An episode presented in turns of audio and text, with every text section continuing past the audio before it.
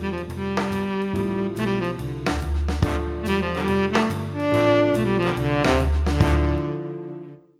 bien, bienvenue dans ce nouvel épisode de la petite capsule euh, de café, le, le podcast des gens pas réveillés du dimanche matin qui découvre un sujet au dernier moment. Le sujet de ce matin, le groupe de personnages joueurs en jeu de rôle. Doit-il toujours exister? Comment le créer? Cela impose-t-il une création commune, une création partagée? Comment bien le concevoir? Doit-on forcer des relations entre personnages joueurs? Comment le faire sans trop en imposer? La création d'un groupe exclut-elle du caractère vs caractère? Comment limiter? Faut-il le limiter? Laissez-vous le groupe se dissoudre peu à peu si la fiction l'entraîne. Doit-on mécaniser les relations? Est-ce ajouter une surcouche méta? Comment terminer correctement un groupe Les relations de famille, fausse bonne idée Est-il possible de bien gérer? Je t'en prie. Euh, donc euh, on attaque euh, donc sur les PJ et comment créer un groupe qui, soit intéressant et pour les joueurs et pour l'histoire à mon avis. Et donc je pense que je pense qu'il est vraiment très très intéressant de, de créer un groupe qui soit qui, est qui est deux deux choses qui, qui, qui le construisent. C'est euh, par exemple euh, les liens qu'il y a entre les joueurs. Je trouve que c'est quand même super intéressant d'avoir des liens entre entre entre personnages joueurs.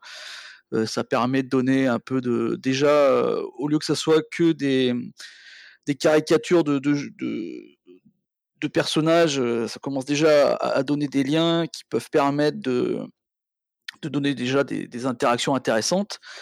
Et en plus, heu, peut-être créer, heu, aussi, heu, ce groupe de P de personnages joueurs par rapport à l'histoire et donc déjà leur donner, des petits des PNJ qu'ils connaissent déjà ou de ou des ou des choses qu'ils ont déjà fait dans le passé qui qui peu qui peuvent le leur permettre de de, bah, déjà être dans l'histoire, être déjà intégré dans cette histoire et donc heu, effectivement, je trouve que c'est très, très important au début, heu, au début d'une campagne, heu, peut-être un peu moins pour un one shot, mais au moins au début d'une campagne, de créer, toute une structure autour, des personnages joueurs. C'est pour ça, moi, par exemple, que j'aime bien, jouer des pré-tirés où, souvent, si, le la personne qui a écrit le scénario ou la campagne a fait, heu, les choses bien, a intégré déjà des choses importantes que ces joueurs vont trouver, heu heu, dans l'histoire et les liens qu'il y a entre eux. Ça, je trouve ça très, très intéressant. J'ai fait, par exemple, une campagne, de Trail of Toulouse, avec, avec Boulache qui était, là-dessus, très, très bien parce que c'était un tas de petits one shot, mais chaque one shot avait ses pré-tirés et les pré-tirés avaient déjà une histoire qui était cohérente avec, heu, ce qu'on allait jouer et heu, pas obligatoirement des liens entre joueurs, mais au moins, moins des pistes pour, entraîner le jou le le joueur et son personnage dans dans ces histoires.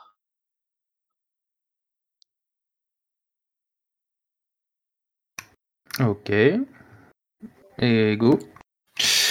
Alors, salut à tous et à toutes. Heu, donc heu, concernant, heu, le groupe de PJ, alors je je me rejoins je rejoins, à 99-99% donc mon ami Mas, sur sur ce groupe, sur l'intérêt de ce groupe, sur, sur le fait de tout ce que ça peut apporter et même sur des goûts, puisque je partage avec lui, le goût, par exemple, pour les les pré-tirés.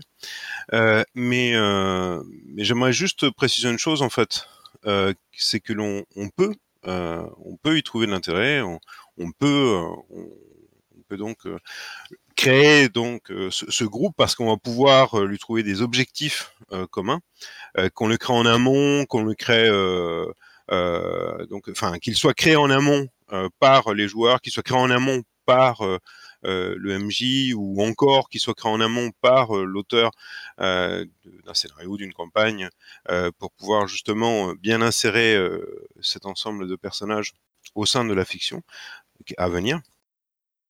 Mais je ne crois pas qu'on doit, parce que, tout dépend des individus. On a des individus qui, ont besoin, heu, qu'on leur apporte des choses et heu heu, ou qui ont besoin de préparer les choses en amont. Par contre, il y a aussi des individus qui sont très forts en improvisation, des groupes complets qui sont très forts en improvisation, et parfois le plaisir peut venir de cette création commune émergente au sein même de la fiction où on va tisser ces liens pendant qu'on joue, plutôt que de les avoir tous prévus en amont. Euh, certains joueurs vont trouver, euh, par exemple, que ça peut donner des résultats artificiels, euh, alors que les, envies, les impulsions peuvent naître en jouant et en se renvoyant la balle les uns aux autres. Yannick?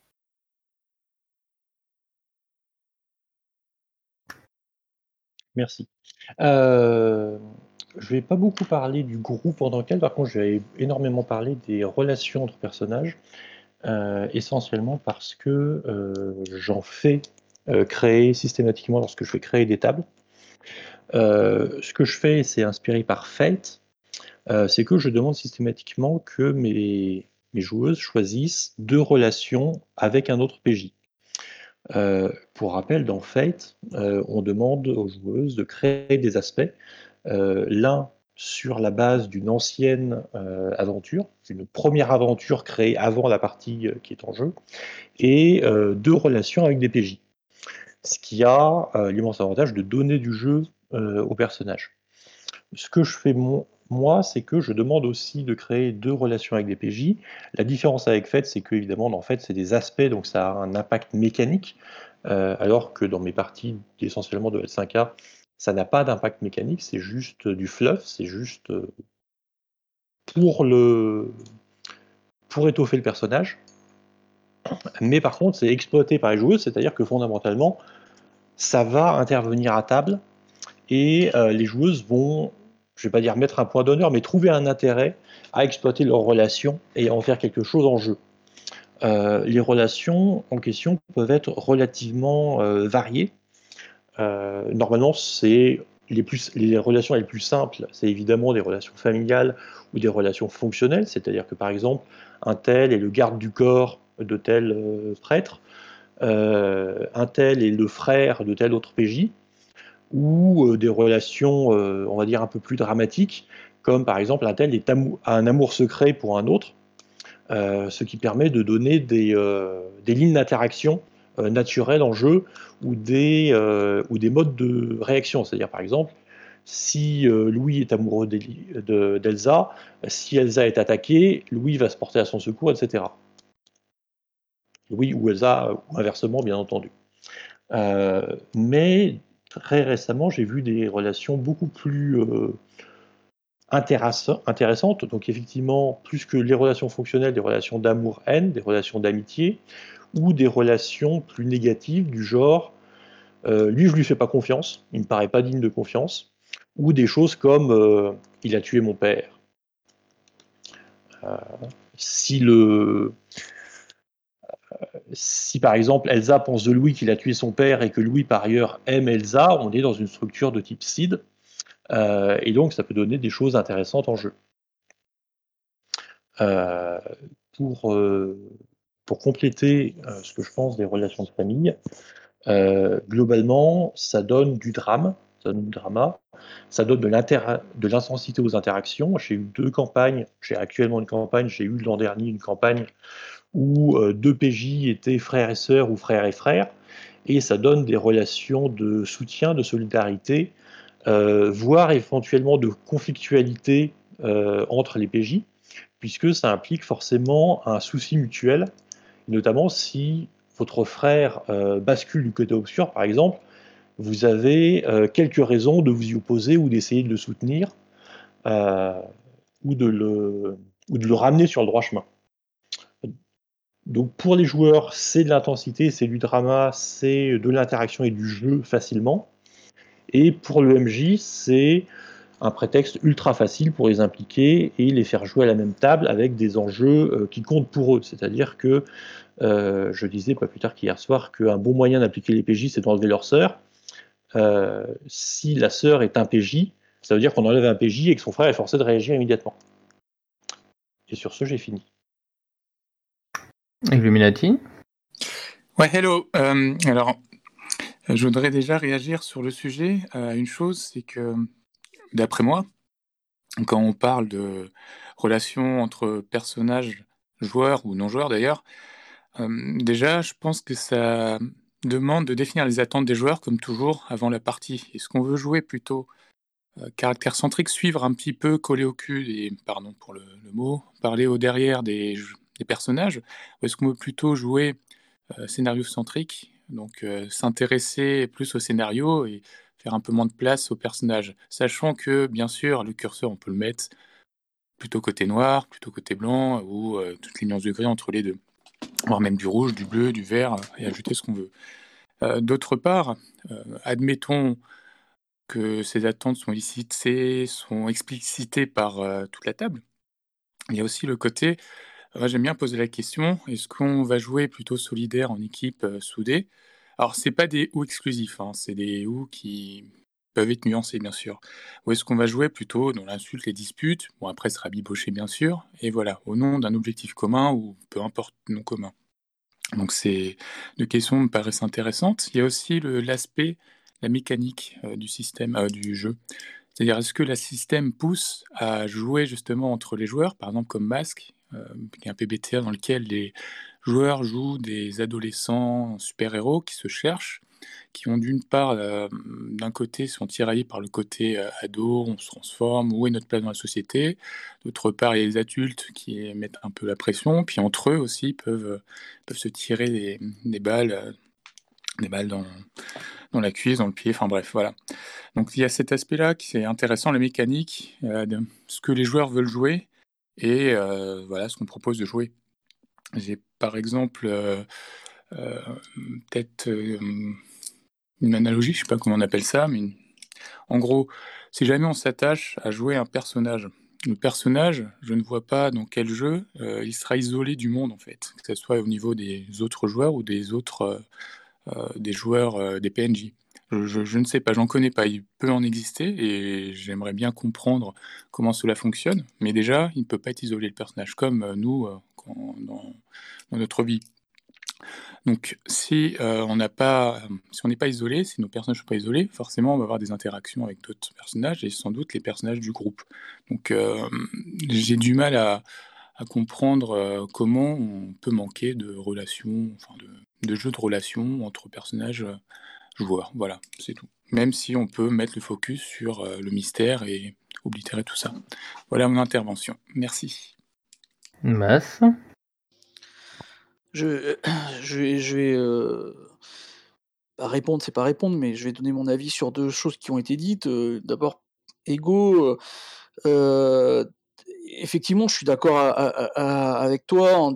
Il est évident que que ça va être dans la dans, la narration de l'aventure où les entre guillemets, je entre guillemets, les vrais liens vont vraiment se former entre les joueurs, où ça va évoluer, où, ça va devenir vraiment très très intéressant. Mais je trouve quand même que c'est plus facile quand tu commences déjà avec quelques pistes, même si obligatoirement elles peuvent être floues et, donc de laisser de la marge pour pouvoir, pour pouvoir justement aller chercher des liens qu'on n'aurait pas pensé à la création des personnages. Et donc, il est évident qu'il est plus important de les mettre un peu flous pour pouvoir après être beaucoup plus libre pendant, pendant la partie, et que c'est là où ça va prendre tout son intérêt. Mettre des liens trop stricts au, début, ça peut être, ça peut être paralysant pour certains joueurs. Mais comme l'a dit, dit Inigine, ça peut être aussi très intéressant si, si c'est vraiment des choses assez ou des choses qui soudent vraiment deux personnages, ça peut amener vraiment à des situations très intéressantes en jeu. Après, pour répondre à, Illuminati sur le fait que les personnages joueurs sont dans un univers qui normalement doit vivre et compagnie, sauf que les joueurs, eux, peuvent, peuvent avoir tendance à, à, mettre de côté justement ces liens parce qu'ils ne sont pas à l'aise avec, parce que tu n'es pas toujours à l'aise à parler avec tes, collègues, tu es plus à l'aise à faire du méta ou à parler à la troisième personne. Et, donc, passer, à mon avis, à côté de quelque chose qui peut être intéressant dans, une campagne, surtout dans les campagnes, comme je l'ai déjà dit, ça veut dire passer dans tout ce qui est interaction entre joueurs, qui, qui, peut, qui peut être, à mon avis, des, choses que certains joueurs recherchent. Moi, j'en suis un, par exemple. J'adore, presque presque, c'est un des moments préférés que j'ai, c'est quand mon personnage joueur a des interactions ou avec des joueurs ou avec des PNJ, et que ces interactions découlent de liens ou créés avant la partie ou créés après, après la partie. Après, le, fait de créer des liens en début, ça, permet aussi de créer ce qu'on va appeler une sorte d'osmose de groupe et de de donner une raison à, ces personnages joueurs d'agir correct, bah, correctement, dans le sens où veut les amener le MJ ou l'histoire s'il n'y a pas de MJ. ça, ça peut être intéressant parce que souvent, euh, ben, vous connaissez pas, il y a une auberge, on cherche un groupe pour, pour aller tuer le dragon. ah ouais, bah, on se connaît pas, mais c'est pas grave, on va tous se mettre ensemble et on va aller tuer le dragon. C'est assez caricatural et au final, d'un point de vue logique et d'un point de vue immersion, à mon avis, moi, je trouve que ça marche pas trop. Quoi. Si derrière, t'as pas déjà, entre guillemets, des liens qui peuvent, qui peuvent être intéressants, je, pense que ça, ça, ça, permet aux joueurs de permettre l'immersion plus rapidement que si tu rien du tout et qu'il va falloir tout inventer sur le tas. Et donc je laisse la main à Arma, c'est à toi. Bonjour. du coup, moi, je suis assez d'accord pour l'instant avec ce qui a été dit en, amont. C'est-à-dire que ça rajoute quand même énormément de, cohérence d'avoir des liens entre les personnages et d'immersion. Par contre, euh, j'insiste aussi sur le fait que bah, y a une vraie différence sur les attentes du groupe. Parce que si le groupe veut faire des du drama, euh, ben, c'est sûr qu'il faut des, interactions. Par contre, je vais caricaturer, mais le groupe de joueurs qui est là pour faire du PMT, euh, ben, les interactions, il va s'en foutre royalement, puis ça va plus l'encombrer qu'autre chose. après Mas, tu disais que peut-être que des joueurs vont passer à côté de, des interactions, même après qu'elles soient définies ou les oublier, euh, j'ai tendance à dire que c'est pas grave. C'est euh, un outil comme un autre. Euh, c'est bien de les fixer au début, c'est bien de les mettre, euh, d'essayer de gratter des choses là-dessus et de, de lier les, les personnes entre comme on les lie avec le reste du monde, il y a des PNJ ou autres. et après, si c'est un peu passé à la trappe, et eh ben c'est que le joueur a pas envie de s'apesantir dessus et c'est pas un drame. Il y aura d'autres choses sur lesquelles le mettre en avant. Euh, et après, par contre, je pense aussi le rôle euh, du MJ, entre guillemets, animateur, euh, de venir retendre des perches, remettre un peu en avant ces, relations, pour aider le joueur justement à s'en saisir et à peut-être passer à un autre, entre guillemets, niveau de jeu. mais voilà, je, pense que c'est bien d'avoir l'outil. Après, il faut pas rester non plus omnubilé par l'outil. puis il faut laisser la liberté du joueur d'en faire ce qu'il veut derrière quitte à l'aider de temps en temps, mais euh, voilà, ça reste un outil quoi. Et, Ego. c'est à peu près tout. Je vais filer la main à Ego du coup. Euh, juste, pour citer un, outil d'entraînement, si ce n'est un, jeu, de rôle complet, euh, même si malheureusement il est toujours pas, il se trouve toujours pas sur le grog. c'est Fiasco euh, qui est euh, bâti euh, quasi exclusivement sur les rapports qu'il y a entre, entre les PJ puisque au début de la séance, on va on va choisir des éléments de, fiction et qui vont lier deux, deux PJ entre eux. On a d'ailleurs pour ainsi dire pas de création de personnage en soi, puisqu'on n'a rien à part à part ces relations, ces liens qui sont mis en place. Et, et à partir de là, à partir de ces liens, l'imagination va faire que on va générer nos propres personnages et on va on va générer donc même un groupe, un, ensemble de personnes. Et je vais vous, devoir vous laisser parce que les cloches sonnent et j'imagine que ça va être perturbant pour la suite. Mais voilà. Donc Fiasco, un, excellent jeu léger à, essayer absolument à mon avis. Pardon, merci. Euh, je voulais revenir sur deux choses. La première chose, c'est la relation entre drama et relation entre les personnages. Euh, et puis la deuxième chose, c'est la notion de groupe, et notamment la notion de groupe dans Tenga. Euh, sur, globalement, le drama, ça peut être lié aux, situations ou au PSJ. L'exemple type, c'est des situations où un personnage joueur doit en soigner un autre euh, ou fait preuve d'empathie sur euh, une perte qu'a subi un autre euh, personnage. et puis les relations, ça peut être des choses beaucoup plus de long terme ou liées à un événement marquant. C'est-à-dire que fondamentalement, le roleplay ou le drama va créer des relations de long terme, mais que les relations de long terme vont faciliter le drama. Donc s'il y a une relation, pas d'équivalence, mais de, de cause-conséquence euh, ou de facilitation entre les deux relations, mais euh, elles ne sont pas exclusives. Et en particulier, euh, ce que je veux dire, c'est qu'il me semble qu'on peut avoir du PMT et des relations entre les personnages, au hasard parce que l'un des personnages a tenu un bouclier devant le sous le feu d'un dragon et a sauvé le copain qui était derrière. et on peut avoir du PMT et du drama, par exemple sur des questions aussi centrales que est-ce que vous allez foutre le camp et traverser ce pont pour de hobbits euh, ou euh, rester à attendre le Balrog avec moi de l'autre côté. Euh, ça, c'était pour le premier point. Le deuxième point, c'est que j'ai essayé, j'ai pratiqué brièvement les, règles, parce que dans les relations entre les personnages ou le groupe, il y a une nuance entre les règles et les pratiques de la table, on va dire. Il y a un certain nombre de jeux qui, justement, forcent ces relations, forcent les structures euh, le, sujet de la, discussion portait sur est-ce que c'est euh, est-ce qu'on doit imposer une création commune? Est-ce qu'on doit forcer les relations entre PJ Il y a des règles qui forcent effectivement les relations entre PJ, euh, ou alors il peut y avoir des, des choses plus informelles. dans Tenga, il y a des notions de destin de groupe et de destinée réelle, c'est-à-dire euh, la différence entre euh, voilà ce que mon personnage veut devenir, voilà ce que le groupe veut devenir et voilà ce qu'il va devenir en réalité. C'est-à-dire euh, la différence entre, ce que les personnages pensent qu'il va leur arriver et ce que le joueur pense qu'il va arriver à son perso, y compris finir noyé par une bande de truands, qui est une, une approche un peu novatrice, c'est-à-dire vraiment faire du méta, assumer le méta et dire ok, vous avez vous pouvez créer vos personnages, ils ont cette idée d'eux-mêmes, ils veulent faire telle chose dans leur vie. En pratique, c'est pas du tout ça qui va se passer.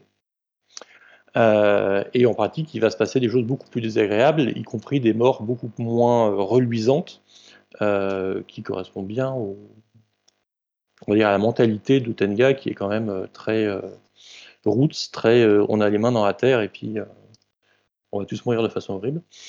Euh, mais l'utilisation de ce type de règles en jeu, et euh, dans le contexte où je l'ai utilisé, euh, évidemment dans L5A, ne m'a pas paru apporter énormément de choses, c'est-à-dire que je l'ai trouvé dans ma pratique un peu artificiel et un peu... c'est comme jeter des cailloux dans la mer, c'est-à-dire je décide en début de campagne qu'il va se passer telle chose à la fin de la campagne, euh, peut-être qu'au bout du troisième scénario, en fait, la campagne aura oublié complètement et que l'idée initiale sera totalement caduque. Euh, donc c'est globalement très très compliqué de s'embarquer dans ce genre de choses euh, à l'avance. Fini. Illuminati. Oui. Alors, il y a quelque chose que j'ai entendu tout à l'heure, il me semble en tout cas, c'est une certaine opposition entre jouer les relations entre les persos et faire du PMT. Euh, moi, je me pose la question, du coup, qu'est-ce qu'on appelle faire du drama? Parce que j'entends, oui, euh, relation entre PJ, on va faire du drama, on va faire du drama, on va pas faire du PMT, etc. Alors, qu'est-ce qu'on entend par drama déjà? Est-ce que c'est le fait d'une émotion intense, qui soit, je sais pas moi, suscitée par X, X interactions entre personnages? Est-ce que c'est faire du tragique, du pathétique?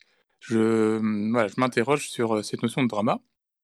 Et je vais même pousser la chose pour dire que quand on fait du jeu tactique, genre D&D, Pathfinder et compagnie, on peut très bien avoir des relations entre personnages, certes, par des, je sais pas, je, ne connais pas mécaniquement bien ces jeux, donc euh, je vais imaginer, euh, imaginer les choses, peut-être par des combos de sorts, des combos d'actions, des combinaisons, euh, on peut avoir des relations entre personnages. Ce ne sera pas forcément ce qu'on entend théâtralement du drame, drama, et néanmoins, il y a quand même des fortes interactions entre ces joueurs, donc des liens qui vont, se créer, je ne sais pas, des rôles peut-être qui vont être euh, euh, définis. Bah tiens, euh, lui, il leur fait ça, le, le tank se met devant, pendant que lui, va faire le tour, il va essayer de faire une attaque de flanc, etc.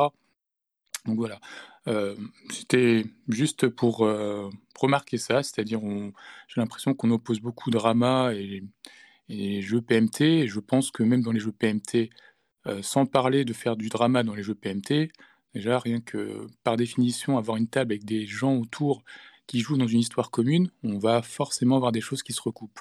Sinon, on serait euh, chacun dans notre pièce, et encore, même en étant chacun dans notre pièce, je pense qu'on peut avoir quand même des, des liens qui se recoupent entre personnages. Voilà. Ok, merci. Alors, euh, pour l'instant, personne ne veut reprendre la parole, donc je, vais relancer sur un, Ah bah non, j'allais relancer, mais Boulet Sama se, se laisse tenter. Vas-y, Boulet, je t'écoute.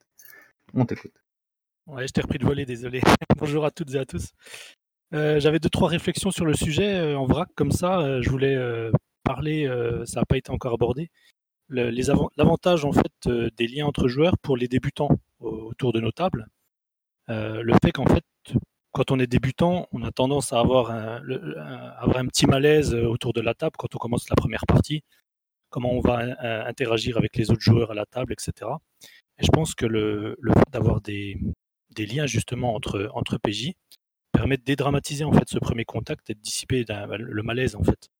Je pense que c'est intéressant de, de, voir à peu près dans le, dans le prisme des débutants ce que ça peut, ce que ça peut donner quoi. La création de groupe, je la mets dans le, dans le, dans la même, la même histoire quoi je pense qu'il y a aussi une cohérence de un, avantage pour la cohérence dans la fiction en fait d'avoir euh, ce genre de, de mécanique euh, les créations de groupes euh, les, liens entre personnages ça ancre encore un peu ça ancre encore un peu plus les, personnages dans la fiction ça fait vivre un peu l'histoire etc ça peut aussi donner au, maître de jeu ben, différents différentes astuces supplémentaires pour créer encore d'autres histoires dans, la fiction euh, la place du thème du jeu et du système, ça, bien entendu, je trouve que c'est important. On va, je pense qu'il y a certains jeux qui mériteraient, euh, qui qui mériteraient d'avoir une mécanique de groupe. Alors, il y en a certains qui ont posé souci depuis toujours. Hein. Je pense à Vampire, par exemple. Je pense à La Légende des Cinq Anneaux. Beaucoup de monde ont, du mal à, savoir euh, comment jouer à l'intérieur de ces jeux-là.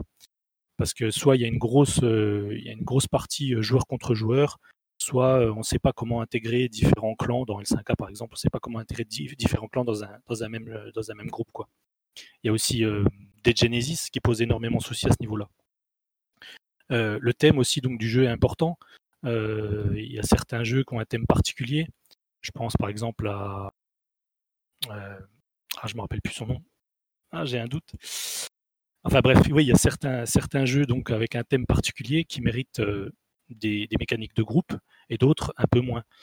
Euh, je voulais revenir aussi sur le fait euh, d'avoir et d'un côté, euh, je me perds dans mes notes, quand dans, le, dans le thème on parlait de la création d'un groupe exclut-elle du caractère versus caractère. Donc je pense qu'en fait ça exclut pas du tout le caractère versus caractère, je pense qu'au contraire ça aide il n'y a pas de problème à avoir des liens et en même temps avoir des conflits. Au contraire, je pense que l'évolution des interactions dans, ce genre de relation est plutôt intéressante. Voilà, j'ai fini pour ma part.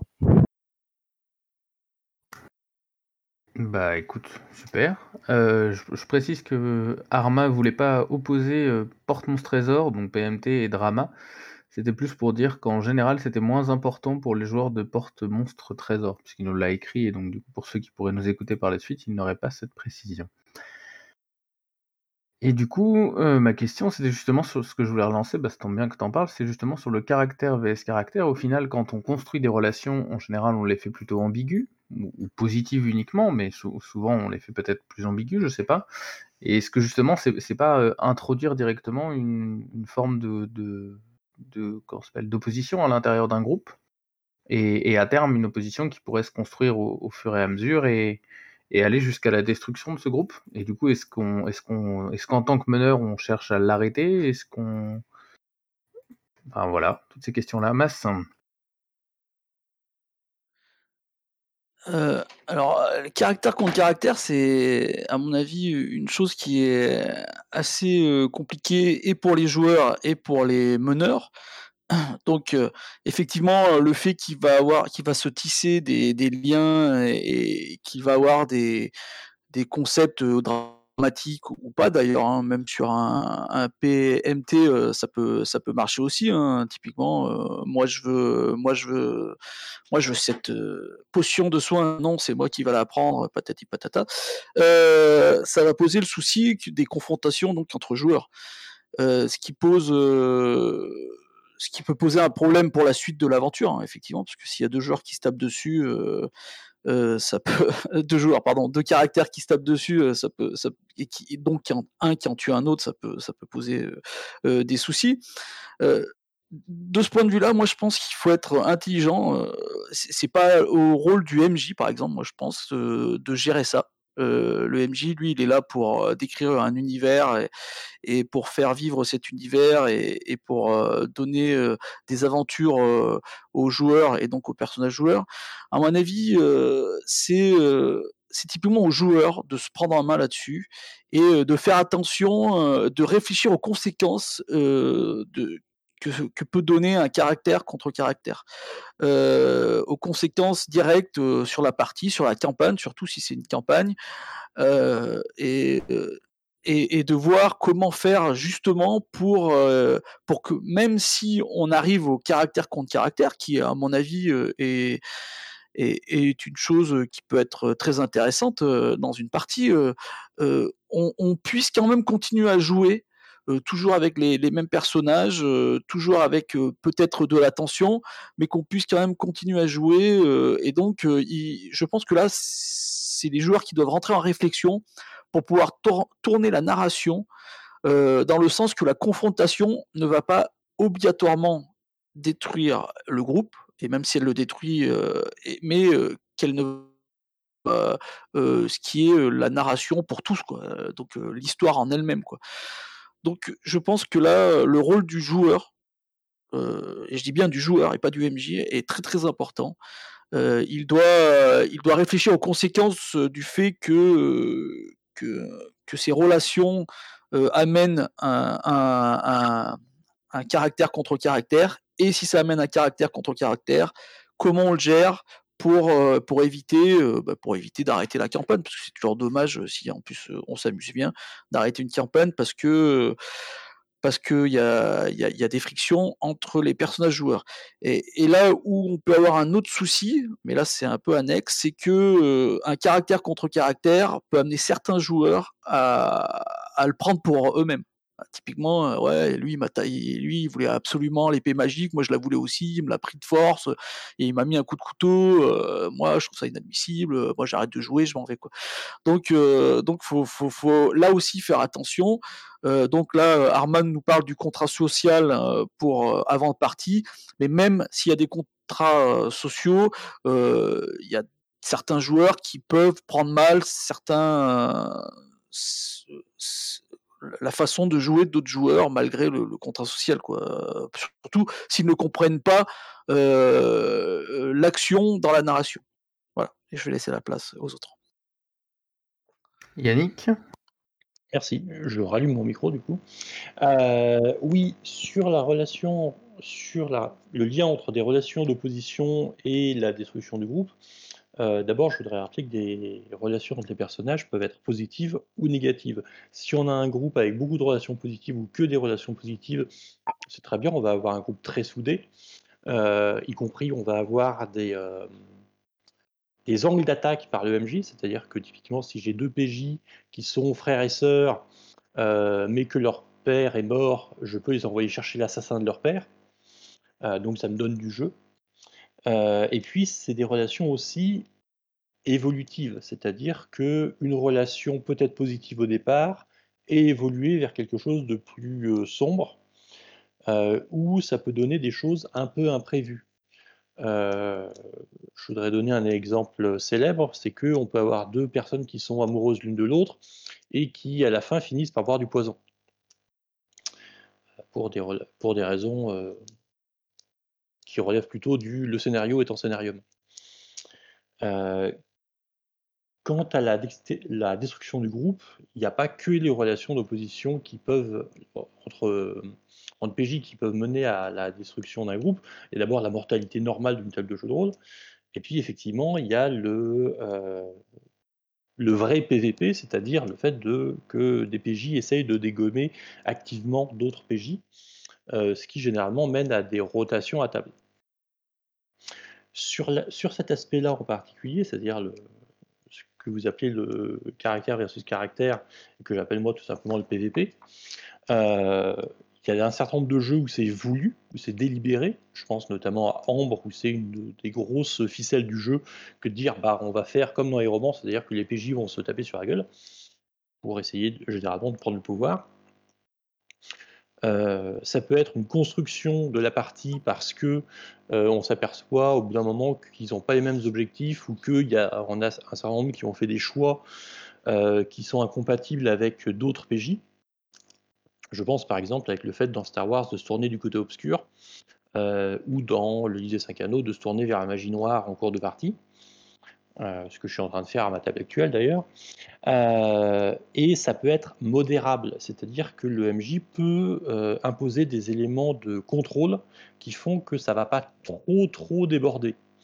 un des éléments de contrôle, ça peut être par exemple, j'interdis que les PJ se tuent entre eux. Si, vous, si vous essayez de faire des choses hostiles, vous avez le droit de faire des choses hostiles, mais dans certaines limites, et des limites qui ne peuvent pas impliquer la mort d'un PJ. Alors, il y a des jeux où c'est compliqué de faire des choses hostiles sans que ça implique la mort de quelqu'un, euh, notamment les jeux où les PJ ont la possibilité de s'ouvrir le ventre. Mais euh, dans l'ensemble, ça peut être euh, nuancé ou, gardé sous cloche un certain temps, ou alors le MJ décide de laisser libre cours au sujet et ça part en live. et normalement, j'ai fini ce que je voulais dire. Alors, juste avant qu'on laisse la parole à Boulesama, effectivement, nous, on enfin, moi j'ai utilisé caractère versus caractère, CVC, oui c'est ça, parce que player versus player, le PVP, bah, ça nous pose un problème pour les joueurs autour de la table. Mais à partir du moment où on s'accorde sur le fait que player versus player, évidemment, ça ne concerne que les personnages, on peut tout à fait euh, le comprendre. Mais, euh, nous, moi j'utilise plus CVC, c'est vrai. Boulesama? Ouais, bah, ça me fait une transition absolument géniale. Euh, je pense que. Je, je voulais revenir sur ce qu'avait dit Mas, je suis d'accord avec lui. En fait, je pense que c'est pas OMJ de, de, stopper ce genre de choses. En fait, pour moi, le MJ, il est arbitre, en fait. Il doit arbitrer la partie. Et en fait, quand on parle d'arbitrage, c'est qu'il doit, être, euh, il doit vraiment faire attention au fait que le, le, le personnage contre personnage ne devienne pas du joueur contre joueur, en fait. Faut qu'il fasse attention à ça, c'est-à-dire que si les joueurs restent dans le rôle de leur personnage, tout va bien en fait, puisque on, suit l'évolution d'un conflit interne au groupe. Et je pense que c'est super intéressant parce que ça, ça, ça va, ça va, ça va créer de la, profondeur pour les personnages. En fait, les, personnages vont vraiment, euh, vont vraiment euh, s'approfondir à ce niveau-là. Et puis euh, arrêter en fait ce genre de conflit. encore une fois, personnage contre personnage, c'est le risque de casser l'immersion et la cohérence du, récit. En fait, le, maître de jeu, il propose un scénario ou un cassable, mais, mais les histoires que peuvent avoir entre eux les, personnages, c'est aussi intéressant que ce qu'il a pu écrire ou ce qu'il peut proposer. Ça peut même mener à d'autres choses qui sont peut-être même bien plus intéressantes. Donc je pense que c'est pas au maître de jeu de, faire choses. Euh, et puis il y a aussi le, fait que euh, les, joueurs ne créent pas des enfin, normalement ne créent pas des, personnages monolithiques quoi. Ils ont leurs ambitions, ils ont leurs euh, ils ont leurs objectifs. Et euh, dans un groupe, tout le monde ne peut pas toujours aller dans le même sens. C'est pas cohérent quoi. Encore une fois, une histoire de cohérence quoi. On peut pas toujours aller dans le sens d'un autre joueur qui, qui, fait faire telle chose à son personnage et le suivre quoi qu'il arrive malgré tout ce qu'il peut faire quoi je pense qu'à un moment donné, euh, il faut respecter ce genre de choses, cette cohérence justement et l'immersion autour de la table. Voilà. Doji? Oui, là, j'espère que tout le monde m'entend. Bonjour. Mm. Oui. Donc, euh, pour moi, le, le groupe de personnages, alors je suis arrivé un peu en retard, alors excusez-moi si je rabâche des, des choses. Le, le groupe de personnages, euh, il faut, il est important à créer.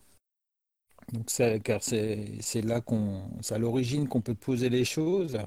Je pense qu'il faut être clair dès le départ dans le contrat social sur euh, est-ce qu'il y a du personnage contre personnage possible, dans quel cadre, le limiter ou le border, ou que ce soit du collaboratif complet, euh, parce que sinon ça, ça peut effectivement entraîner des tensions euh, à table.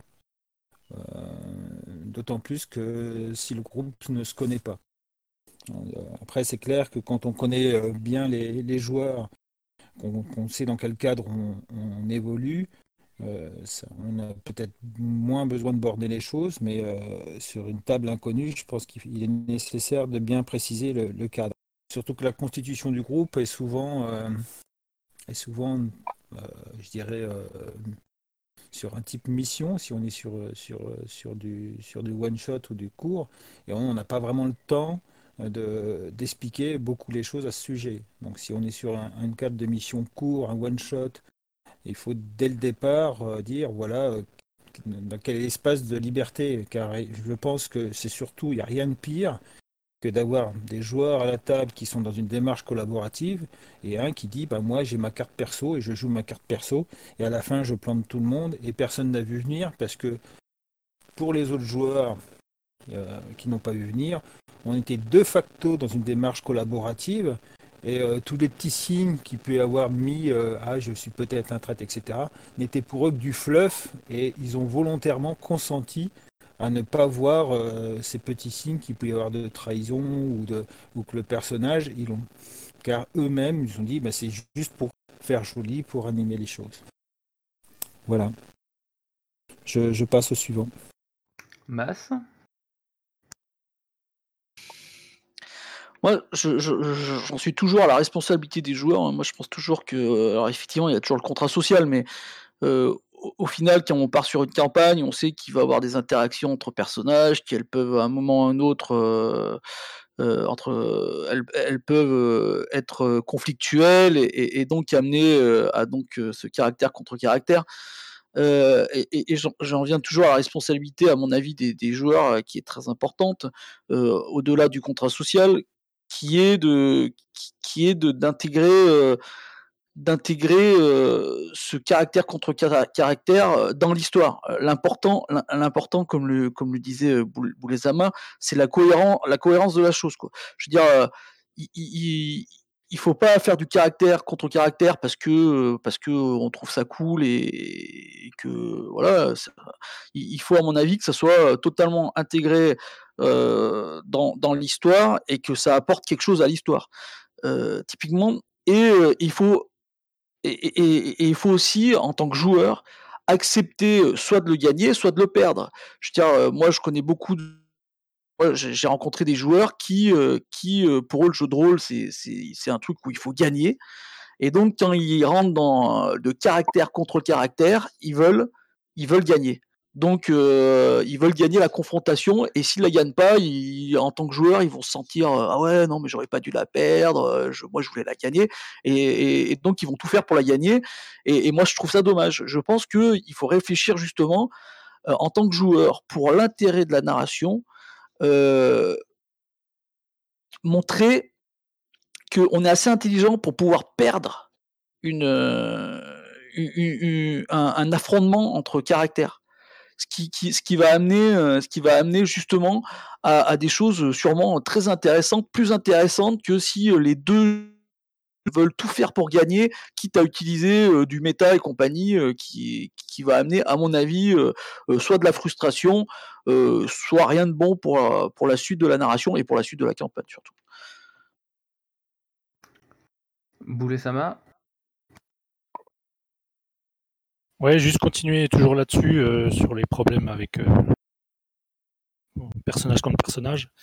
Euh, je pense que ce qui est intéressant, c'est de mettre en scène en fait le, conflit. En fait, transformer dans la fiction le conflit pour montrer qu'on est dans le ludique en fait.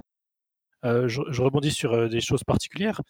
Quand un joueur commence à, à mettre en scène ses ambitions, ses objectifs, même contre un autre personnage, je pense qu'il est intéressant que le MJ en fait montre à la table qu'on transforme ça en fiction en fait. je vais prendre l'exemple des secrets à la table par exemple, les, petits secrets à la table ou même les apartés ou les petits papiers qu'on passe au maître de jeu, etc. Pour moi, ça, ça doit être, enfin, ça c'est que mon avis. Hein. Pour moi, ça doit être supprimé totalement de, ma table de jeu. Les secrets à table, ils doivent être mis en scène. Les apartés, on n'en fait pas. C'est la même chose. C'est-à-dire que si un personnage, par exemple, a un secret, si un personnage commence à avoir un objectif contre un autre joueur, par exemple, contre un autre personnage d'un joueur, je pense qu'il est intéressant à un moment donné dans la partie, par exemple, à la fin, par exemple, de le jouer dans une scène. C'est-à-dire que le, n'y a rien de pire pour moi qu'un personnage qui a un secret et qui ne, le partage qu'avec le MJ. C'est-à-dire qu'on exclut tous les autres personnages de la table, quoi. Il n'y a que qui s'amusent sur ce, genre de choses. Donc en fait, le truc, c'est que si, un personnage a un, secret, eh ben, à lui de le mettre en scène sur, sur une petite scène qui, met en scène, on va dire, et il distille petit à petit ses secrets, ses objectifs. Et en fait, c'est un jeu dans le jeu, en fait. C'est-à-dire que les autres joueurs autour de la table, ils vont se demander ce qui se passe, ils vont regarder ce qu'il est en train de faire, et certains vont peut-être se douter de certaines choses. Et là, en fait, on met en scène le conflit entre personnages. Et ça peut être super intéressant à ce niveau-là. Après, c'est un peu compliqué à mettre en place. Je pense que ça demande un peu de pratique mais euh, ça peut être sympa, quoi. Voilà. Alors, Sherine Ford. Oui, alors je ne sais pas si, si Mas, qui a demandé à réagir, veut réagir à ce que Boulet Sama euh, vient de dire. Moi, je veux. Oui, attends, attends, attends, deux secondes. Je, veux quand même apporter un truc par rapport à ça, euh, par rapport à toute cette dynamique de conflit et, et entre personnages. Euh, parce que récemment, j'ai eu une expérience à ce niveau-là qui, qui m'a qui m'a fait réfléchir, même si moi personnellement, je trouve ça je trouve ça assez cool. Euh, dans, dans mon groupe de joueurs, ben, il y, a, y a mon épouse qui elle euh, euh a pas du tout bien vécu cette, cette expérience de, jeu, alors même que c'était annoncé, hein, que c'était que c'était un jeu où on allait jouer, où il allait y avoir quelque part des tensions entre joueurs.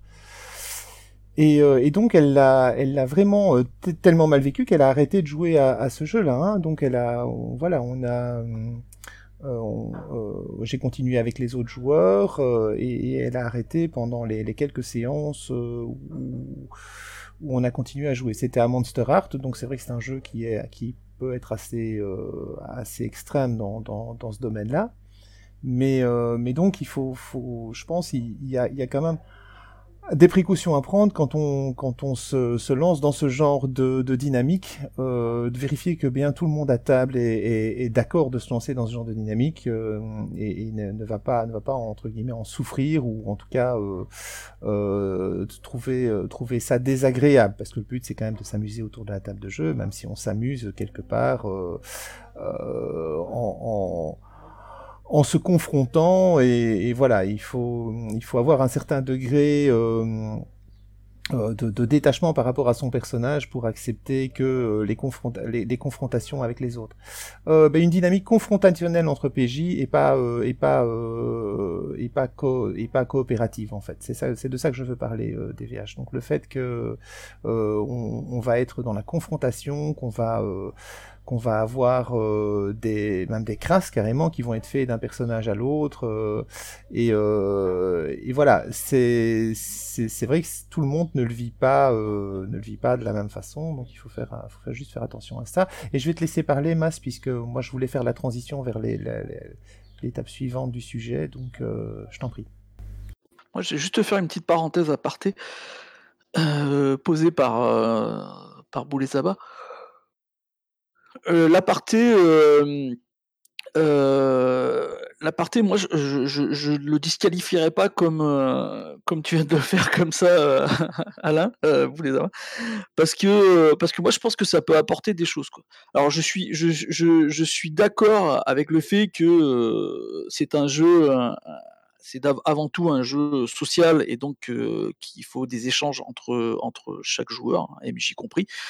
Euh, mais je pense que l'aparté peut amener vraiment des choses très très intéressantes ce qui est la surprise, ce qui peut être de la surprise, ce qui peut être amener des choses. Je, suis d'accord avec euh, avec Carodin pour dire que la partie en, IRL c'est compliqué parce que les petits papiers et compagnie c'est chiant. en virtuel c'est plus facile parce qu'on peut utiliser des chats pour chaque joueur et, leur donner des informations.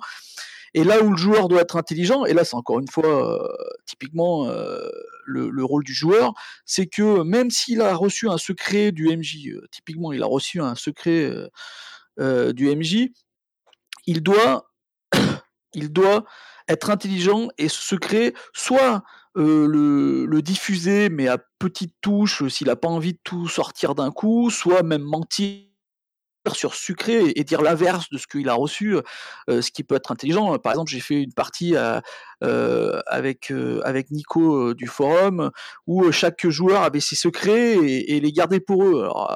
Je trouvais très intéressant que chacun mente un peu, mais tout en donnant un peu, parce que comme c'était un, travail d'équipe pour réussir à aller au bout du au, bout de l'aventure, au bout de la narration, il fallait quand même en donner un peu pour pouvoir mais euh, tout en mentant un peu. Et moi, j'ai trouvé cette, cette, partie vraiment très intéressante par rapport à ça. Euh, et donc, c'est, je, pense que l'aparté, ça peut être vraiment, euh, même dans, dans, même dans une, dans un avancement de groupe, quoi. Euh, si elle est bien faite et si, si, les joueurs sont intelligents et qui gardent pas ça pour eux. Mais là, là on en revient au, au, type qui veut gagner par rapport à la table. Quoi. Alors là, typiquement, euh, on en revient à moi, l'histoire, j'en ai rien à battre. Mon but, c'est gagner sur le jeu et, euh, euh, gagner contre le MJ, gagner contre mes, collègues. Et, et, je pense qu'il faut qu'il joue à un autre jeu que du jeu de rôle. Je pense qu'il faut qu'il aille faire du jeu de plateau, du Wargame ou ce qu'il veut, mais il faut qu'il arrête le jeu de rôle, ce type-là, typiquement. Euh, mais euh, voilà. Ah, c'est tout ce que j'ai à dire sur la partie. Ego? Eh bien, euh, on va commencer à se battre. Euh, J'aime pas trop cette opposition que tu fais, euh, Mas. Euh, D'un côté, on aurait l'aparté qui est fait potentiellement par des joueurs intelligents, et de l'autre côté, le non-aparté qui serait fait par quoi des joueurs qui ne le sont pas. Euh, je trouve ça un peu euh, un peu limite. Euh, personnellement, je pars du principe que je déteste passer mon tour et je déteste faire passer leur tour à des joueurs.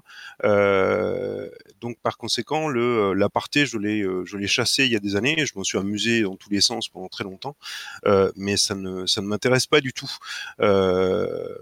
parce que je trouve hein, que l'on construit, euh, on peut construire des choses très intéressantes en passant, en basculant du rôle de euh, d'interprète d'un personnage à celui de spectateur et, euh, et s'amuser en fait dans l'un et dans l'autre.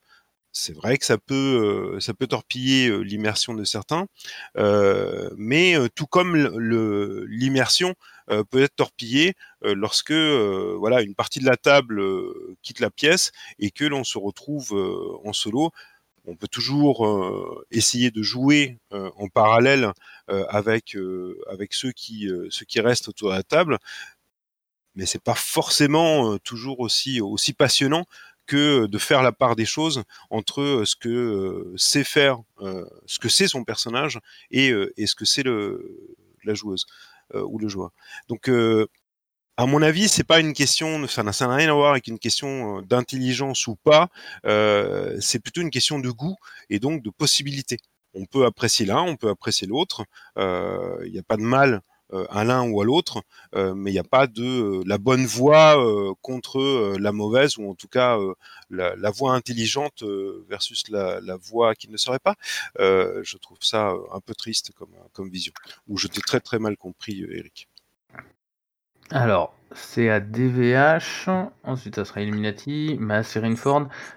Pour regarder quand même, et même, même si je sais que c'est un peu dur de ma part maintenant que la conversation a commencé à dériver, la question était plus le, le caractère euh, versus caractère dans, le, dans, la gestion de groupe. Mais du coup, bon, l'aparté est un thème en soi, on va le continuer là un petit peu. On va peut-être, on en fera sans doute une petite capsule un jour, peut-être plus une petite capsule de verveine. Je tease les nouveaux dispositifs, mais j'aimerais bien qu'on fasse pas l'intégralité de la, petite capsule de ce matin sur l'aparté, même si je suis bien d'accord avec vous, c'est un thème absolument passionnant. TVH. Ah, moi, je vais juste rebondir par rapport à, la réponse d'Ego à Mas. euh, Mas a cité un exemple dans la partie de Nico, euh, où il a utilisé un aparté, euh, les apartés qui étaient en virtuel, donc euh, qui ne ralentissaient aucunement la partie. Juste, je vais décrire un tout petit peu la scène. Grâce à cet aparté, le personnage de Mas a tiré une balle dans la tête de mon personnage. Bon, comme Mas est un H, il l'a fait de dos, mais il a tiré une balle dans la tête de mon personnage. Moi, perso, j'ai adoré. J'ai rien vu venir. Et s'il n'y avait pas eu d'aparté, ben, j'aurais pas vécu la scène de la même manière. Donc, je dis pas que c'est, euh, il il y a une bonne, euh, une bonne méthode ou une mauvaise méthode, mais en, en- en l'occurrence, dans ce cas-là, j'ai trouvé ça super intéressant qu'il y ait des apartés. Voilà, c'était ma pièce. Très bien. Euh, bien, du coup, euh, Illuminati? Ouais, désolé Asgard, Asgard Odin, parce que je vais parler justement des apartés encore un peu. C'est quelque chose qui me tient à cœur aussi, les jeux à secret, donc des apartés. Alors, euh, je pense que jouer avec des apartés ou sans apartés, c'est vraiment discrétionnaire. Ça appartient aux préférences des joueurs, de la table, du MJ, etc. etc. Et au moins, je voudrais relever euh, des points. Personnellement, je ne joue pas de jeux à secret, euh, je ne fais pas d'aparté pour plusieurs raisons. Il y a des avantages à jouer à des jeux à secret, ça ajoute du mystère, forcément, ça ajoute euh, un petit côté de Ah, je surprends euh, les autres. Euh, le MJ est souvent de connivence d'ailleurs, parce que c'est lui qui reçoit les petits papiers, comme il a été précédemment expliqué. Et d'un autre côté, effectivement, c'est vrai que ça exclut un petit peu les, gens qui ne sont pas dans ces petits papiers, et que même si on dévoile les petits papiers à la fin du jeu, bah, on n'en profite pas sur le moment. C'est comme si on regardait un film. Puis, euh, bah, en fait, euh, voilà quoi. On, on... Ah, si, remarque, ça peut s'appliquer pour un film. Fight Club, en le regardant une deuxième fois, on se dit Ah ouais, là, ouais, ça se passe comme ça. C'est vrai. Donc, ça, ça se tient pas. Néanmoins, je vais prendre un exemple de partie. Admettons, imaginons qui est dans un vaisseau dans la galaxie, le capitaine Miller qui commande ce vaisseau. Imaginons qu'il y a Roger de la Confédération euh, qui sont plus ou moins en relation tendue. Euh, et voilà, Roger échange avec le MJ parce qu'il manigance quelque chose, et tout d'un coup, le poignard dans le dos, comme euh, on peut imaginer une situation euh, dans un film assez dramatique. Alors, certes, le, capitaine Miller, le joueur notamment, il va faire Ah, bah tiens, tu m'as surpris, ouah, je l'ai pas vu venir, c'est incroyable. Les autres joueurs de la table, sûrement aussi, et alors que le MJ Roger vont se, se taper dans les mains, faire Ouais, t'as vu, on a fait un bon truc, c'était cool. Et je trouve que c'est dommage euh, de ne pas pouvoir apprécier ce moment où justement euh, bah, Roger euh, complote, Roger envoie et prépare des plans, etc. Et je pense que les joueurs, tout le monde peut en profiter au même moment, juste en gardant un côté bah, pas de secret fermé à la table. Et ça, c'est mon point de vue. Je comprends le côté des joueurs qui, enfin, les joueurs qui adorent être surpris de cette manière-là, les petites manigances, jouer à vampire avec chacun son agenda, et envoyer des messages au MJ pour préparer des, des surprises, des choses comme ça. Oui, ça peut être chouette aussi. C'est pas mon truc. Donc voilà, je voulais juste réagir sur ça. Euh, bah, Mas, tu voulais reparler de l'aparté, c'est ça? Non, mais je vais passer mon tour parce que parce que c'est pas le sujet, quoi. Voilà, c'est tout. On en reparlera dans une autre capsule. Voilà. Donc, euh, continuons sur les, les, personnages joueurs et le groupe et, et les interactions qu'ils ont entre entre eux. Ok, eh ben alors ce que je vous propose, c'est que comme la capsule café est un format mouvant qui s'adapte aux gens présents et, et, et, aux changements, là on finit la question sur euh, le groupe, parce que je pense que c'est une question intéressante. Et après, en fonction des gens qui sont disponibles, de l'heure, machin, ben on enchaîne sur une autre petite capsule de café, hop, sur l'aparté comme ça, on mêle les deux. Mais effectivement, pour le coup, Sherine Ford, est-ce que tu veux bien prendre la parole pour nous parler de la création de groupe comme tu avais envisagé de le faire? Euh, Ok, ok. Donc... Euh... En ce qui concerne euh, donc la, les, techniques en fait de, création euh, de groupe, de création commune, pour ma part, c'est quelque chose que, enfin, c'est quelque chose que j'apprécie. Enfin, je veux dire, c'est c'est pas, euh, c'est presque le mode par défaut euh, à partir de, de, de maintenant dans, dans, dans, les tables que je maîtrise, en tout cas, tables auxquelles je joue pas nécessairement.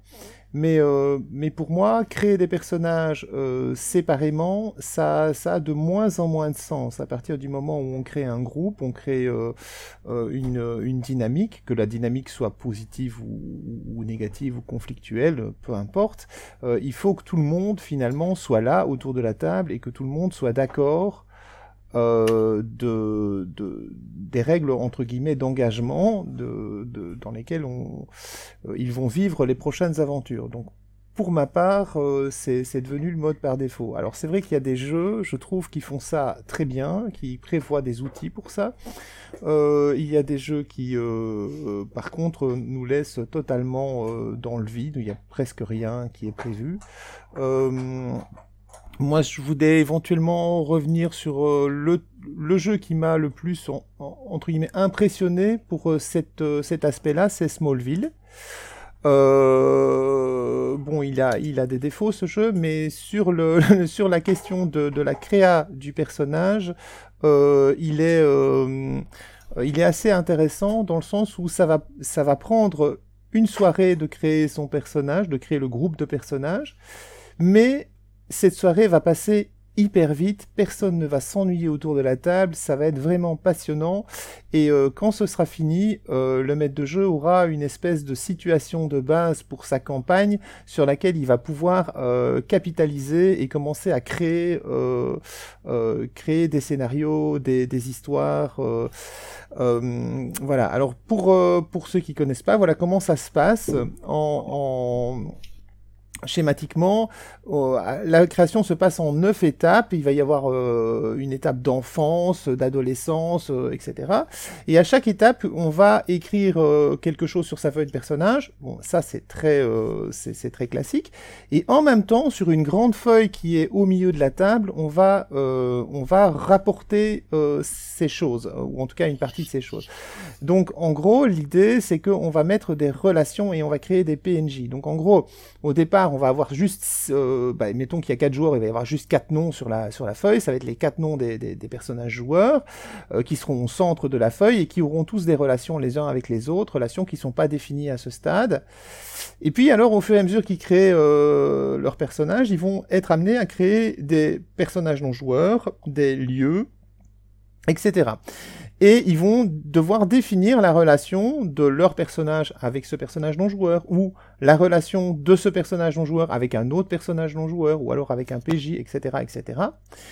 Et euh, ce qui est assez intéressant, c'est que c'est tous les joueurs qui décident quel PNJ va être important, dans le sens où euh, à partir du moment où euh, un PNJ est, est, désigné avec une seule flèche, donc, euh, par exemple, euh, euh, c'est mon, PJ qui, va vers ce, PNJ. Eh bien, c'est ce qu'on appelle un extra. Donc, c'est-à-dire, c'est vraiment quelqu'un qui va apparaître de temps en temps dans la série télé. Hein. Je rappelle, Smallville, c'est une série télé, donc les règles émulent un petit peu ça. et par contre, si un deuxième joueur décide de créer un lien entre son personnage et ce PNJ, ce PNJ va être entouré il va être quelque part upgradé. Il va devenir euh, dans ce dans, ce cas-là un, euh, comment un, un, personnage secondaire important. Donc rien que par le fait que le joueur aura créé cette, cette, cette, cette nouvelle relation, ce personnage non joueur va, va, va, va, rebond, va, devenir plus important. Et donc, euh, par exemple, euh, euh, dans, dans, les exemples un peu, un peu rigolos qui, qui s'étaient passés lors de la première campagne que j'ai fait avec ce, jeu, euh, il y avait un, un des, PJ qui avait décidé de créer sa petite sœur. Euh, il avait fait un lien, voilà, elle s'appelle Intel, c'est ma petite sœur, hein, donc. Euh, et euh, un autre joueur a, pris, une, flèche et lui a, fait un lien avec ce, PJ, avec ce PNJ et a dit voilà c'est elle qui me fournit de la drogue. Et donc du coup, euh, tout de suite, ça, donnait quelque chose d'assez euh, euh d'assez intéressant. Et on pouvait déjà imaginer tout, toutes les, conséquences que juste ce petit choix allait allait, allait, allait avoir sur l'univers de jeu. Donc voilà, pour moi, ça c'est vraiment le truc que j'ai trouvé le plus intéressant en termes d'outils. Malheureusement, le, jeu a des, dysfonctionnements ailleurs, mais, sur, sur ce plan-là, il est, il est juste parfait et c'est presque, c'est presque intéressant de, reprendre juste cette partie-là des règles pour, pour essayer de l'appliquer à peu près à tous les autres jeux de rôle. Et j'ai déjà parlé longtemps, alors je vais laisser la parole. Yannick? Oui. Euh, deux choses. La première, c'est que Smallville utilise euh, des cartes mentales, effectivement, qui permettent de, mapper les relations entre les PJ et d'avoir une représentation visuelle de ces relations, euh, qui sont particulièrement intéressantes quand il y en a beaucoup. C'est-à-dire qu'avec 4 PJ, c'est à peu près gérable sur une feuille ou à la main ou de tête, ou par écrit. Euh, c'est-à-dire, euh, ce que j'appelle écrit, c'est du texte, un tel euh, est amoureux de un tel, un tel est le petit frère de machin, etc. quand vous avez une centaine de PJ, et c'est ce que vous avez facilement dans les villes de jeux de rôle, vous avez besoin d'avoir une vision complète du truc, et dans ce cas, la représentation graphique vous donne beaucoup plus de simplicité à gérer ça. y compris parce que vous pouvez relier les personnages, joueurs ou non joueurs, aux éléments d'intrigue qui, qui leur correspondent. Et donc, vous pouvez gérer toute votre campagne comme ça. Je vous mettrai dans le fil euh, des, euh, des images euh, ultérieurement. la deuxième chose que je voulais dire, c'est que selon la façon dont vous construisez votre table, vous pouvez avoir des relations d'antagonisme fort et faire du caractère versus caractère, de façon extrêmement euh, marquante et de façon extrêmement dynamique pour la partie. Je vous donnerai un exemple. Euh, l'été dernier, un maître de jeu de ma connaissance m'a proposé de venir créer un chasseur de primes à une table où l'un des joueurs avait choisi l'option prime, c'est-à-dire que concrètement c'était un criminel en fuite et que normalement il y avait des chasseurs de primes à ses trousses. Euh, c'était donc un personnage joueur euh, recherché. Et le MJ est venu me proposer de jouer avec un collègue euh, les chasseurs de primes à ses trousses.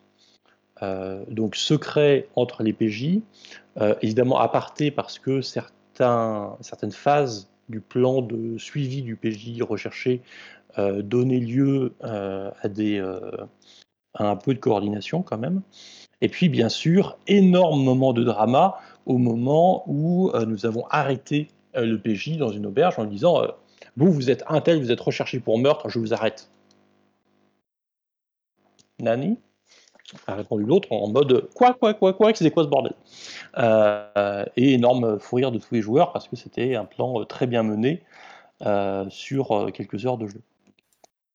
il y a moyen de faire des choses extrêmement intéressantes, extrêmement agréables ou surprenantes, et euh, qui se passe extrêmement bien, même pour du caractère caractère. C'est-à-dire que le joueur a adoré la surprise et le euh, l'enfumage qu'on lui a fait pendant toute la partie. J'ai fini. Doji? Oui, oui, c'est oui. C'est pas forcément des bons souvenirs pour toujours, mais bon, c'est vrai que c'était. Bon, bref. Euh, oui, moi, je, pour la constitution de groupe, je voulais parler de Tenga. Hein, qui, est un concept euh, de création de groupe qui, qui est d'avoir le groupe en tant qu'entité en tant que tel. C'est-à-dire que chaque joueur, chaque personnage crée un personnage qui a une ambition, qui a un karma, qui a une révolte, mais euh, le groupe a lui-même une entité euh, et il faut créer un concept, un karma et une ambition pour ce groupe. Donc c'est euh, le concept, c'est assez, classique puisque c'est, euh, c'est en gros grosso modo, c'est répondre à la question de à quoi vous, qu'est-ce que vous voulez jouer? Est-ce que vous voulez jouer euh, des brigands, un groupe religieux? Donc ce n'est pas forcément révolutionnaire, mais le karma, c'est ce que veulent ce que se veulent que ce groupe devienne, c'est un terme. Et l'ambition, euh, ben c'est également aussi ce qui permet de, voir dans quelle direction vont aller, les scénarios. Donc un groupe euh, est une entité propre qui a des moyens, qui est créé comme, euh, comme un personnage. Chaque personnage a ses propres objectifs par rapport à ce groupe, donc dès le départ, on est sur une proposition de jeu bah, forcément en campagne ou à long terme, ou, en scénario long, on va dire, hein, qui, est déjà posé dès le départ.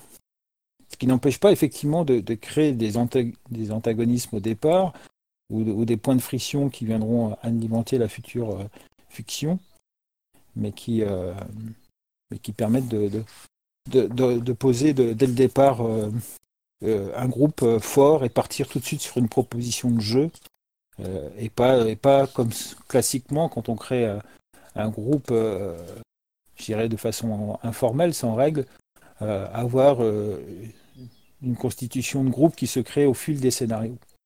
Ce qui n'est pas inintéressant hein, puisque c'est le jeu qui produit des relations mais c'est plus long.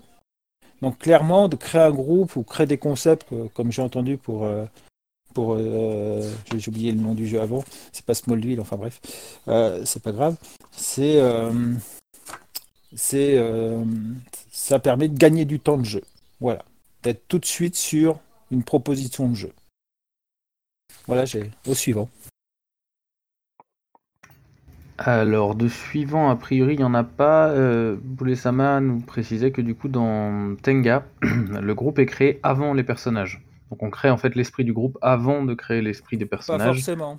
Pas forcément. Ça peut être créé pendant. Ça c'est euh, euh, comme c'est dit dans le bouquin, euh, c'est difficile de créer un groupe sans créer des personnages. Est-ce qu'on crée des personnages avant, pendant ou après? C'est une question de goût, je pense. Est-ce qu'on va mettre, créer un, parce qu'on a un concept de personnage, on va le créer avant, parce qu'on a envie de jouer tel personnage, et après on va se retrouver des raisons pour être dans le groupe, ou inversement, on peut très bien créer le groupe, et puis après dire, bah moi dans le groupe, je vais je vais avoir telle fonction, je vais créer tel personnage pour qu'il corresponde au groupe. Mais on peut avoir très bien dans, Tenga, surtout que c'est un jeu euh, où on peut où on joue pas on joue euh, pas tout et n'importe quoi, mais n'importe quelle personne, n'importe quel individu, et pas, forcément une proposition de jeu martial ou, euh, ou très typé. Hein. tout le monde peut s'inclure dans, dans ce concept. Donc clairement, le, alors je ne sais plus en quelle page que c'est, mais il n'y a pas de conseil particulier d'ordre de, d'ordre de, création de, de, groupe et de personnages. Enfin, de, de, ce que je m'en souviens. Hein. Ok, dans Meute, euh, qui est sorti et qui a été primé cette année, c'était un peu le même principe, même si le groupe est moins détaillé. Sherine Ford? Oui, puisque personne n'a l'air d'être très inspiré, il y a quand même un certain nombre de jeux qui, euh, par euh, je veux dire par définition, euh, le background détermine euh, le, type de personnage qui va être joué et éventuellement leur affiliation. Si on joue euh, une campagne à James Bond ou à Delta Green, on va jouer des agents, même chose à Cops, enfin là ce sera des agents de police, mais donc il y, a, il y a quand même une définition dès le départ de d'une proposition de jeu très, très typée sur lequel on, va aller. Même chose aussi à Guild où on va nécessairement. Alors je me souviens pas si on créait une guilde, une feuille de guilde, je m'en souviens plus, mais, euh, mais en tout cas on joue des membres euh, euh, d'un groupe d'exploration finalement de, de, terres de terre lointaines. Je pense que Pavillon Noir, mais je n'ai pas beaucoup d'expérience avec ce jeu, je, je pense qu'il y, il y a aussi, me semble-t-il, un, euh, une sorte de contrat de piraterie qui doit être, euh, qui doit être conclu au départ. Euh, mais ça, si certains d'entre vous connaissent, c'est pas mal de, me contredire ou, confirmer. Euh, et euh, c'est la même chose à Metal Adventure où on va jouer euh, tous des, des membres d'un équipage. Donc là, on a des jeux qui sont quand même très très cadrés et dès le départ. La, la, difficulté, je pense, c'est vraiment dans les autres jeux quand c'est pas cadré justement par par l'univers proposé. comment est-ce qu'on fait pour pour choisir? Qui est-ce qui choisit ce qu'on joue? Est-ce que la poule vient avant l'œuf ou donc est-ce que c'est le maître de jeu qui va te dire ben voilà vous jouez euh, ceci et euh, parce que moi j'ai préparé une campagne pour que vous soyez euh, ce type de personnage et que ça ne m'arrange pas que vous fassiez autre chose ou est-ce qu'au contraire les, joueurs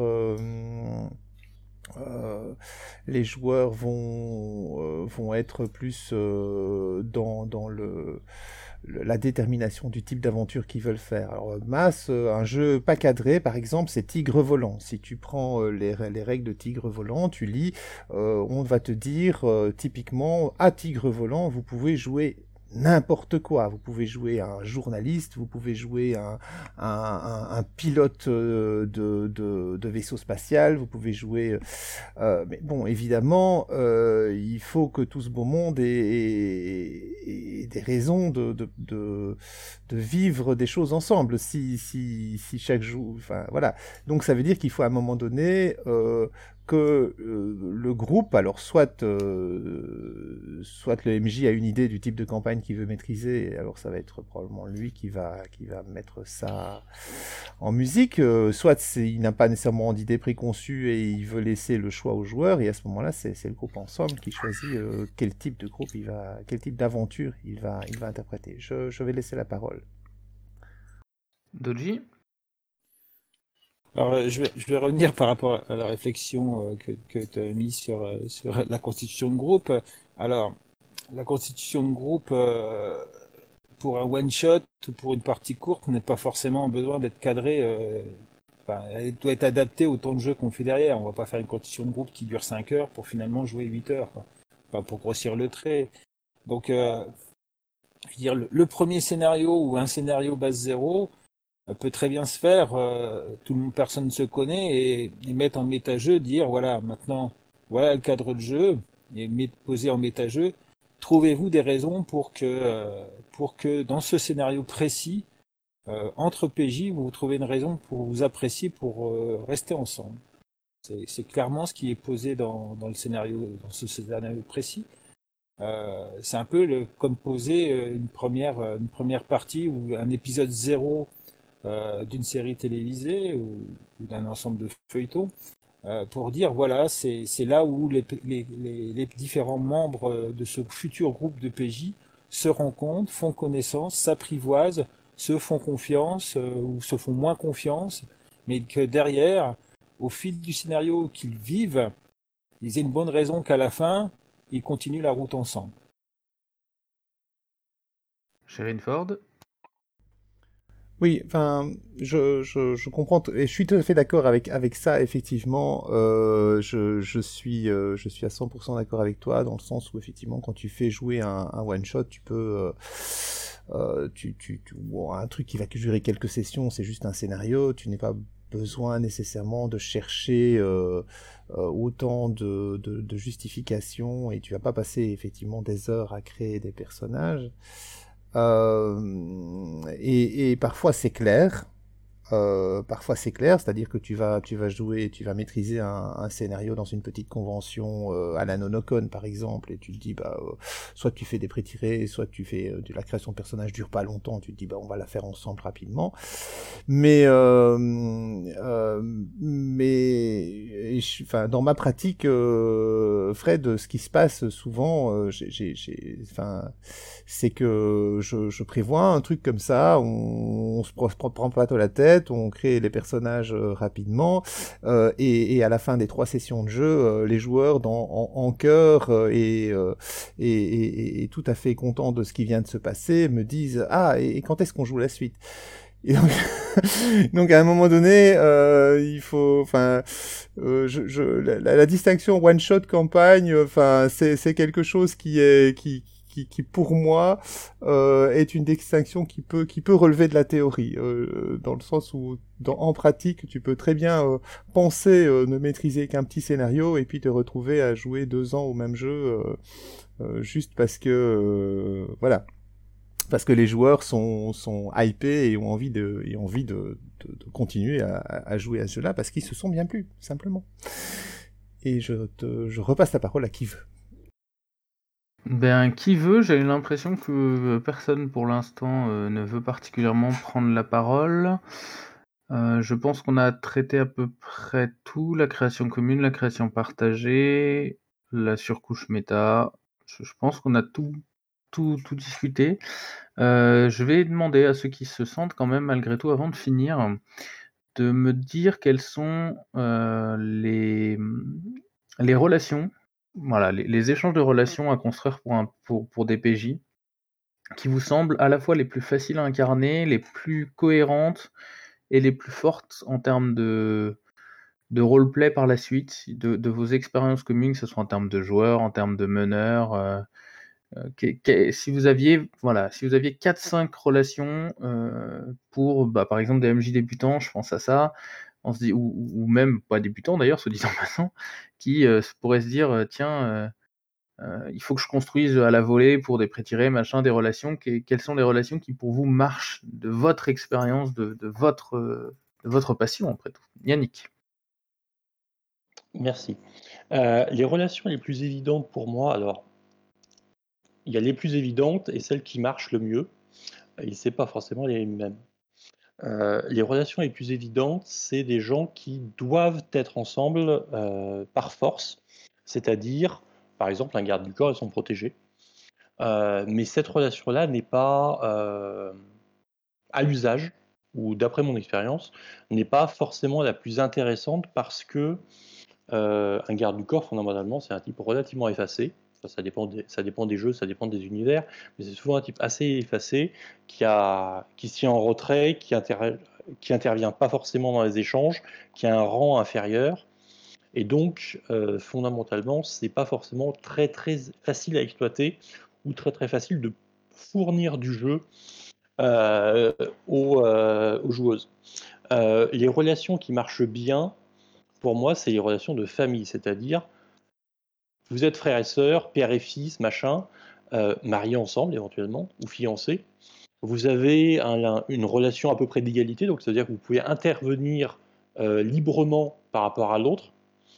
Euh, donc ça simplifie quand même pas mal le jeu et l'implication des, PJ dans l'intrigue. D'autant plus qu'à partir du moment où un membre de votre famille est impliqué dans une affaire criminelle, euh, un problème de vengeance, etc., c'est quand même vachement plus simple de vous dire que vous êtes impliqué dedans plutôt que de penser que c'est un peu artificiel. Ah non, euh, si un type veut tuer euh, toute votre famille, vous êtes le suivant sur la liste. Donc, donc il faut s'intéresser au truc. donc ça, c'est les, les, relations les plus évidentes. après, vous pouvez avoir des relations très personnelles en mode ami-ennemi. Euh, ou des relations d'amitié. Euh, typiquement, il m'a sauvé la vie. Euh, c'est un compagnon de combat, il m'a sauvé la vie, donc je vais venir l'aider s'il a un problème. mais globalement, la question qu'on doit se poser, c'est est-ce que le MJ peut m'intégrer dans l'intrigue facilement en fonction de ça? Ou pas du tout d'ailleurs, mais il y a des. après, ça dépend des sensibilités des joueuses en matière de, d'utilisation des relations euh, durant la partie. On peut avoir des relations qui sont complètement... Euh, par exemple, quand on était jeune, on a étudié euh, dans la même école. ça peut me donner un peu de jeu éventuellement en partie par des dialogues. ça peut me donner une, une excuse pour l'intégrer dans la table, mais c'est pas forcément très très très très fort, très très prenant euh, sauf s'il y a d'autres aventures euh, communes euh, en parallèle ou d'autres aventures qui se construisent. Et je vais laisser la parole à Mass. Bon, euh, moi, j'aurais pas de conseils typiques sur, sur, sur, des interactions déjà, déjà existantes, mais moi, un conseil que je donnerais aux joueurs comme au MJ, c'est c'est qu'elle soit pas trop trop forte quand même. Diego en début en début d'émission où, où il faut pouvoir laisser laisser un peu de laisser un peu de liberté. il faut pas que ces interactions, il faut pas que ces, liens soient, soient des sortes de menottes pour les joueurs qui n'arrivent pas à s'en dépêtrer et, surtout, euh, elles, peuvent, elles peuvent évoluer. Il, faut, euh, moi, un conseil que je donnerais aux joueurs, c'est, c'est euh, vous avez un lien avec quelqu'un, typiquement de haine ou d'amour et compagnie, mais ça peut évoluer dans le temps. Je veux dire, il faut pas, il faut pas, surtout si ça joue en campagne et que c'est pas un, one shot, il faut pas hésiter à, faire évoluer la chose. Quoi. Il faut pas hésiter à, faire passer de l'amour pour de la haine ou, après les, trucs de filiation malheureusement c'est pas trop possible mais c'est pas parce que c'est votre frère que vous l'aimez obligatoirement votre père vous pouvez avoir des, liens négatifs comme positifs donc, comme le dit DVH, effectivement, aucune situation n'est immuable et tout l'intérêt, c'est justement de, faire évoluer ces, situations, de faire évoluer ces liens. Et donc, ne mettez pas des liens ou des, liens ou, des choses vraiment trop, trop lourdes pour pouvoir s'en détacher pendant la partie. ça peut être contre-productif. C'est un conseil que, je donnerais. Je ne sais pas s'il est bon, mais c'est celui, que, je me donne à moi-même. Ok, bah, Dodi Satori nous disait que les unités de lieu ou de groupe, c'est très bien aussi pour construire des groupes au début, même si ça peut être aussi des liens à l'intérieur d'un même groupe, j'imagine, avec les capitaines et, les soldats et tout. Et nous précise ne pas sanctuariser les liens des joueurs ni ceux qu'ils créent par la suite. Eh bien, je pense qu'on a fait le tour de la petite capsule de café sur le groupe ce matin. Donc, euh, à moins que quelqu'un souhaite prendre la parole pour terminer, je pense qu'on va pouvoir passer le générique.